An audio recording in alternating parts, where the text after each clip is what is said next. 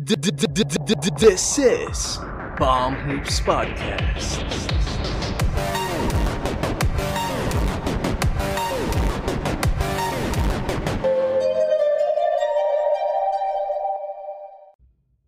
What is up, guys? This is Pumps Podcast hosted by Jem and Jello. Don't forget to like, comment, share this video, and subscribe. Click the notification bell so to keep you updated on our latest releases and help us reach 1,000 subscribers. We're also now available on Facebook, same time as we upload this on YouTube. Also, guys, if you want to follow us on Facebook, Instagram, and Twitter, just check the description down below for the details. And if you want to listen to us on the go, we're also available on Spotify, Google Podcasts, and Anchor. Nasa in description lang din yung link.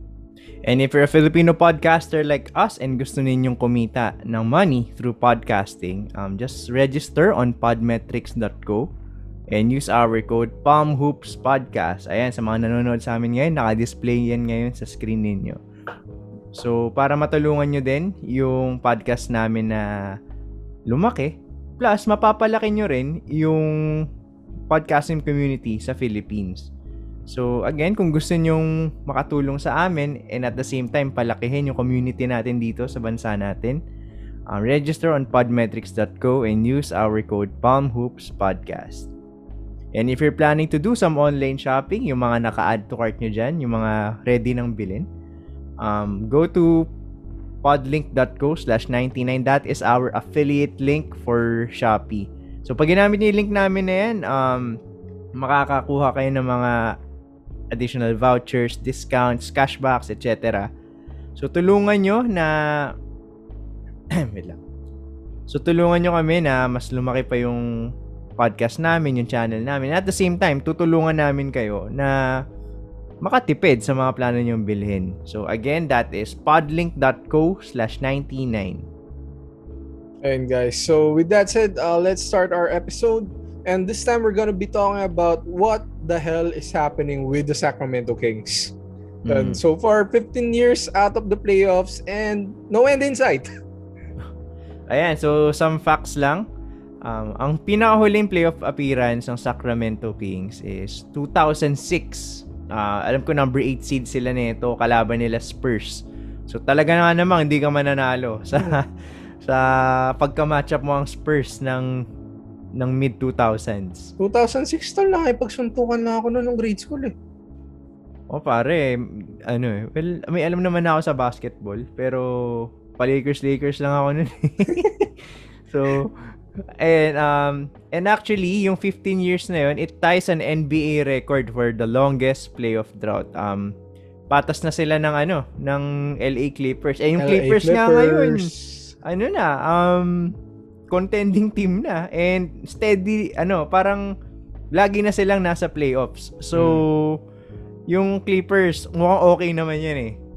Itong Sacramento lang yung problema and I think judging sa kung gaano ka-stacked yung West ngayon, um, madadagdagan pa tong ano, playoff drought ng Sacramento Kings. So, ito punta, punta na tayo sa ano, sa first subtopic natin. Bakit nangyari to?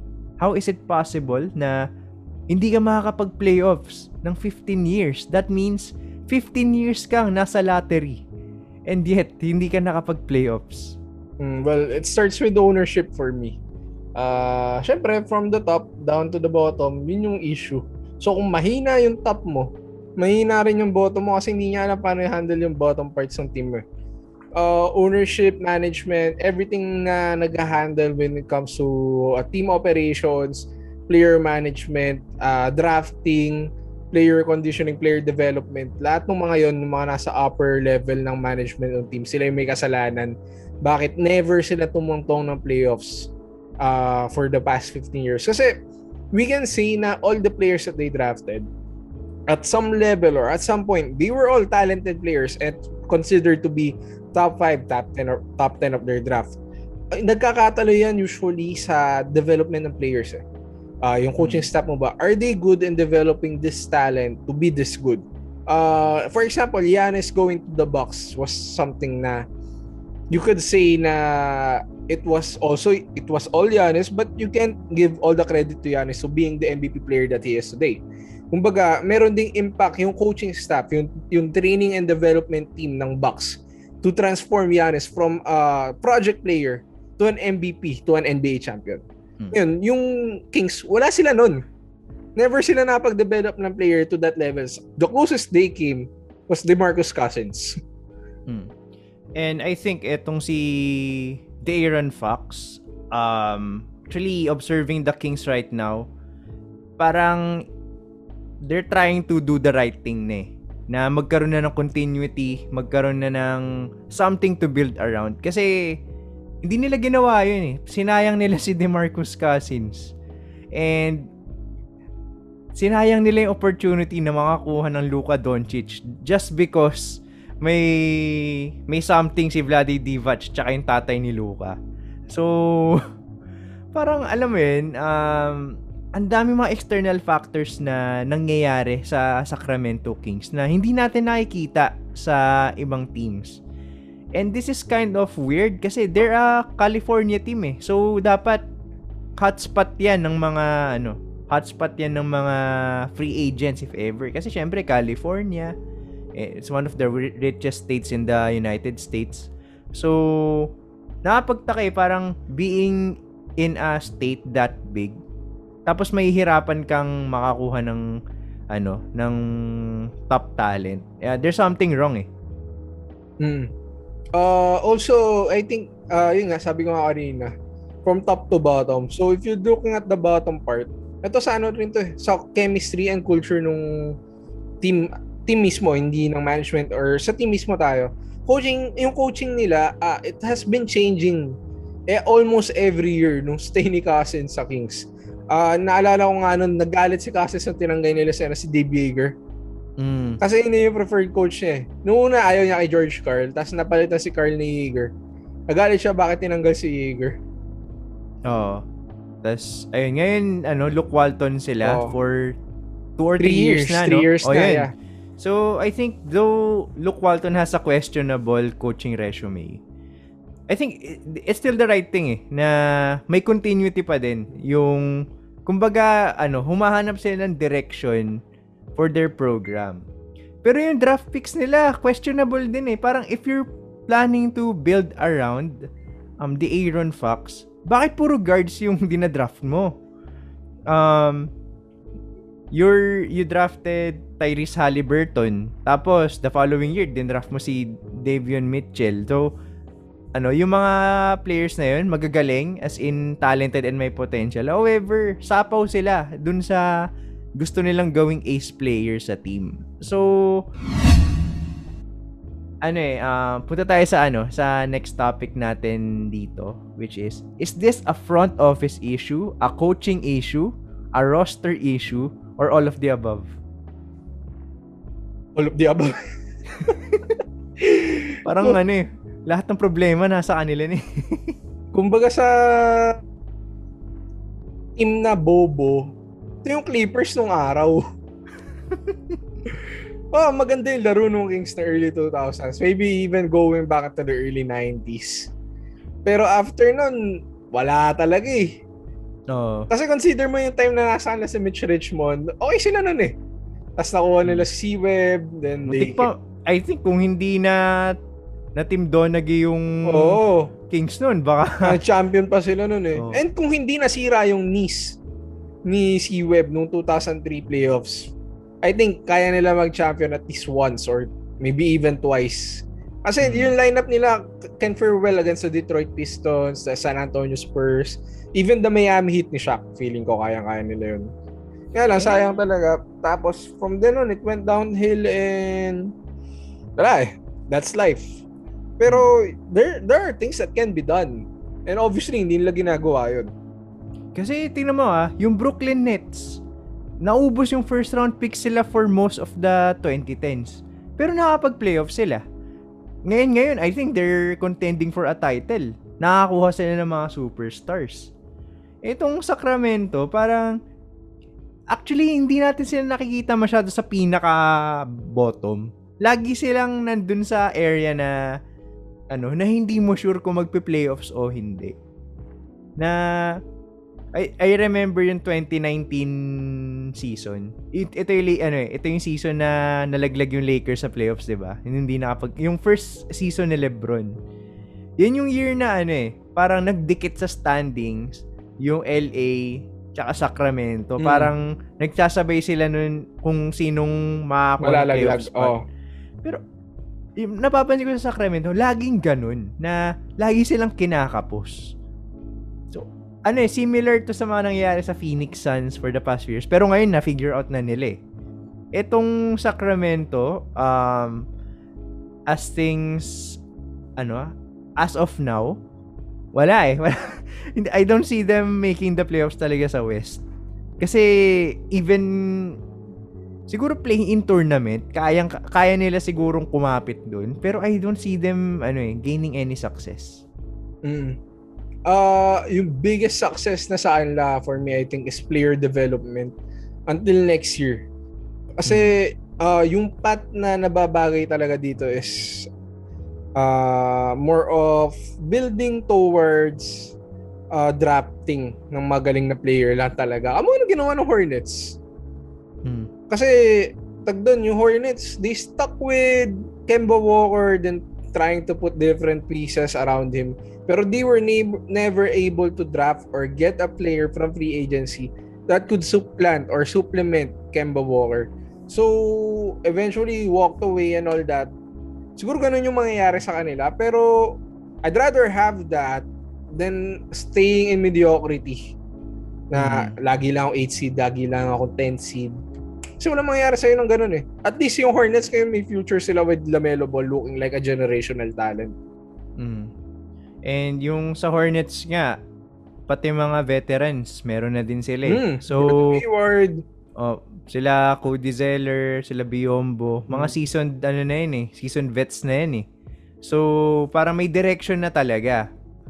Eh, itong Sacramento Kings, they claim na they are trying to build around um, the Aaron Fox. Pero, from what I see, parang hindi naman eh. Kasi, why would you draft someone like Tyrese Halliburton if you're planning to build around the Aaron Fox? Akala ko nga enough na yun eh, na balak nilang pagsabayin sa 1 and 2, si Halliburton tsaka si Fox. Pero next draft naman, si Davion Mitchell yung kinuha mo, na another kaposition niya. So, ano ba talaga? Parang, dito na papasok yung ano eh, um, magda-draft ka ba based on talent or based on team needs? Um, ano ba yung balance dyan to properly find the right talent? Mm, ako ano eh. I draft depending on the quality of the draft class. Siguro ako yung kung ako yung front office head or ako yung GM, I draft depending on yung player ba na makukuha ko at the position I am in the draft class is a generational talent or not. If Hmm. not, then I'll draft by position. If yes, then I'll draft that player regardless of the position. If you remember yung nangyari sa sa Portland Trail Blazers when they drafted uh ah kalimutan ko yung pangalan ng player na kinuha nila before MJ eh. Pero it was uh, Ah, si ano? Si si Bowie. Ayun, si, si Sam Bowie. Sam Bowie. They drafted Sam Bowie just because they had Clyde Drexler already. I mean, Hmm. sure it's a good move because you have a shooting guard that was probably the second best shooting guard next to MJ nung era na yon. Ah. Pero that was MJ, considered to be one of the best players. Naunusan lang siya ni Olajuwon considering kasi nung time na yon na players na 7-footer were considered the best players Mhm. of that era. Pero kung wala si Olajuwon, I, I think it's safe to say na MJ would have been the number one pick. And ang complete opposite naman yan is yung ginawa nung Lakers nung dinraft nila si Kobe. Alam ko nung time na yun, they have Uh, Eddie, Eddie Jones. Eddie Jones. Oo. So may scoring guard na sila nung time na yun. Pero feel ko, nakita nila na, uy, ang galing na itong Kobe Bryant ah. Sige, kunin natin. And let's try to build around that. Parang siguro, you'll only build around a player if you believe na generational talent siya.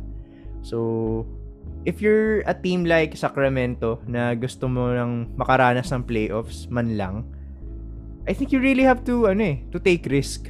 Tapos, ano, um, eventually magpe-pay off yan eh. Ang daming teams na sumugal and nag-succeed. Uh, yung Toronto Raptors, sumugal sila kay Kawhi Leonard. Champion sila. Um, yung, ay yung sa Lakers nun, sumugal sila kay LeBron James, di ba? Ayun, nag-champion sila. Sumugal sila kay AD. Pinamigay nila yung buong young core nila. Ayun, nag-champion sila. I think, yung Sacramento, dun sila siguro sila nagkukulang. Or if ever man gumagawa sila ng mga ganun, laging hindi nagiging favorable for them. Isang example dito was trading DeMarcus Cousins for Buddy, Buddy Hield.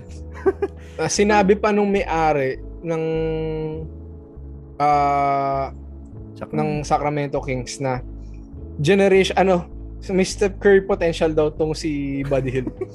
uh, nasa na? Tatlong taon na, hinahanap ko pa rin. Ayun niya. And ang funny pa doon is, yes, siguro, ang ganda ng laro ni Buddy Hill. Bigla siyang i-bench. So, parang, alam mo yun, na you're contradicting yung mga plano mo eh. You believe na Buddy Hill is a generational talent And yet, i-o off the bench mo siya. You believe na the Aaron Fox is a generational talent. And Pero yet, nagda-draft kukuha, ka ng ibang player. Magda-draft ka ng mga kaposition niya. So, parang gano'n. Wala, walang direksyon yung Sacramento Kings talaga. So, ayan, let's move on sa next na didiscuss natin sila. How should they move forward from this? Kasi if you put yourself in the perspective of a Sacramento Kings fan, imagine mo, ilang taon ka na hindi nagpe-playoffs. Hmm. Parang, ang pangit manood ng, ang pangit, ang hirap mag-support ng team na hindi talaga nananalo. Kasi, it's like, you're not giving them any reason for them to support you. Parang ganun yung feeling ng mga Sacramento Kings fans dyan. Uh, unang tanong tol, may Sacramento Kings fans pa ba? Oh. Kasi Siguro ba, ano, yung feeling mga... ko yung mga nanonood doon, Oh, 2002 pa. Oo, oh, tsaka kung meron mang manonood dun na younger generation, fan nyo ng ibang team. Tsaka ano lalaro eh. yung team ko sa Sacramento. Sakto taga Sacramento, nunood ako. Yung ano, di ba pag laban ng Golden State tsaka ng Sacramento. Mas marami pa yung fans marami, ng Warriors. Oh, mas marami pa yung fans ng Warriors eh. Tatawa ako eh. Even sa Lakers, mas marami pa minsan fans ng Lakers sa game ng Sacramento. Lalo na hmm. nandun si Kobe. Oh. So, ayun nga, pero if you're like yung mga, kasi meron yan, kasi city nila yan eh. Sabihin, may ano yan, may following yan. Hmm. Pero parang ang hirap eh. Ang hirap isipin na 2006 pa ako huling nakaranas ng playoffs. Bakit ko pa ba sinusuportahan tong Oo. team na to? parang you're only, eh. you're only supporting them kasi ka-city mo. Oh, pero kung hindi, you'd rather not. Oo, parang yun lang yung rason mo. Parang hindi, kasi idol ko si ganito eh. Parang may ka-idol-idol bang player sa Sacramento recently? Parang wala naman.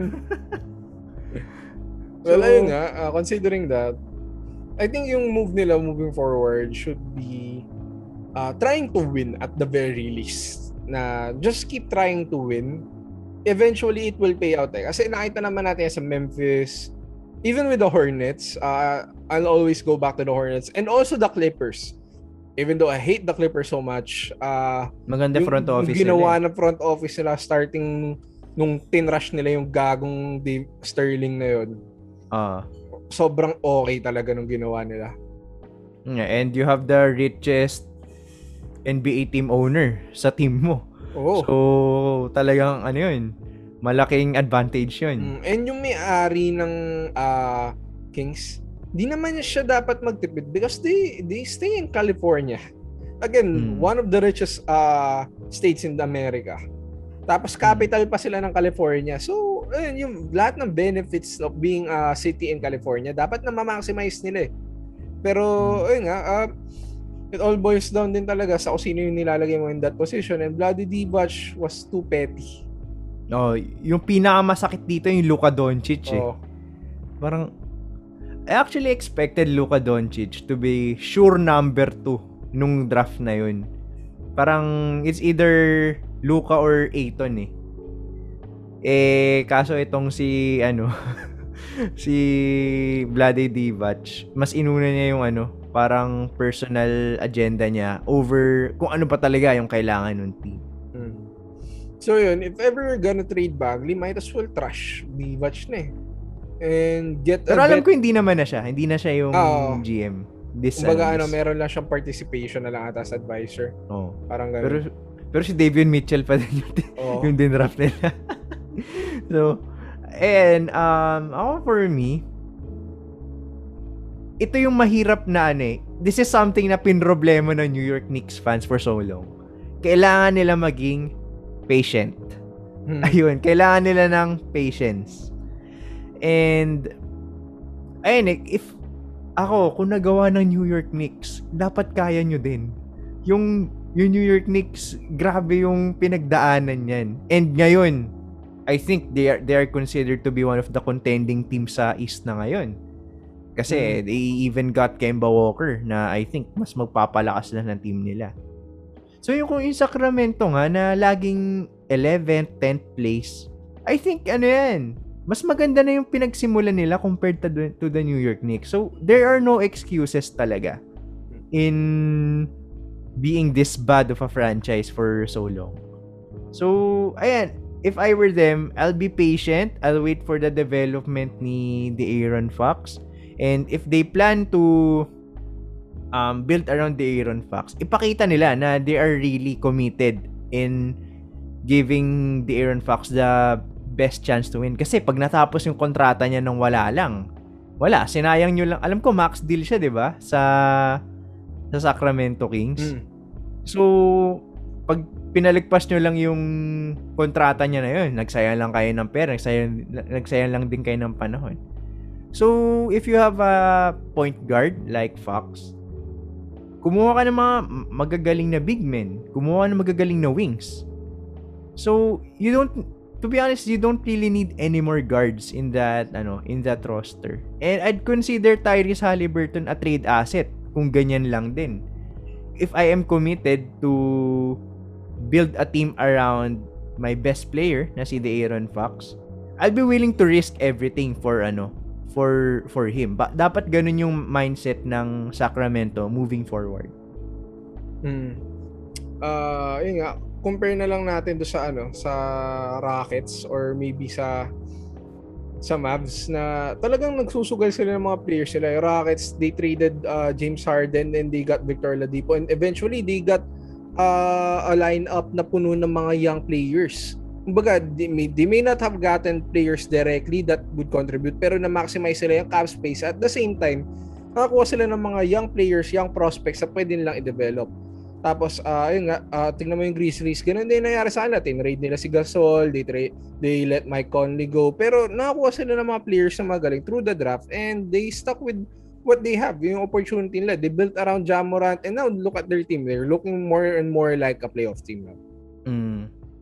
And yung New York Knicks nga, talagang ano, they stick with the process. Though kahit matagal-tagal din, at least it's not 15 years, di ba?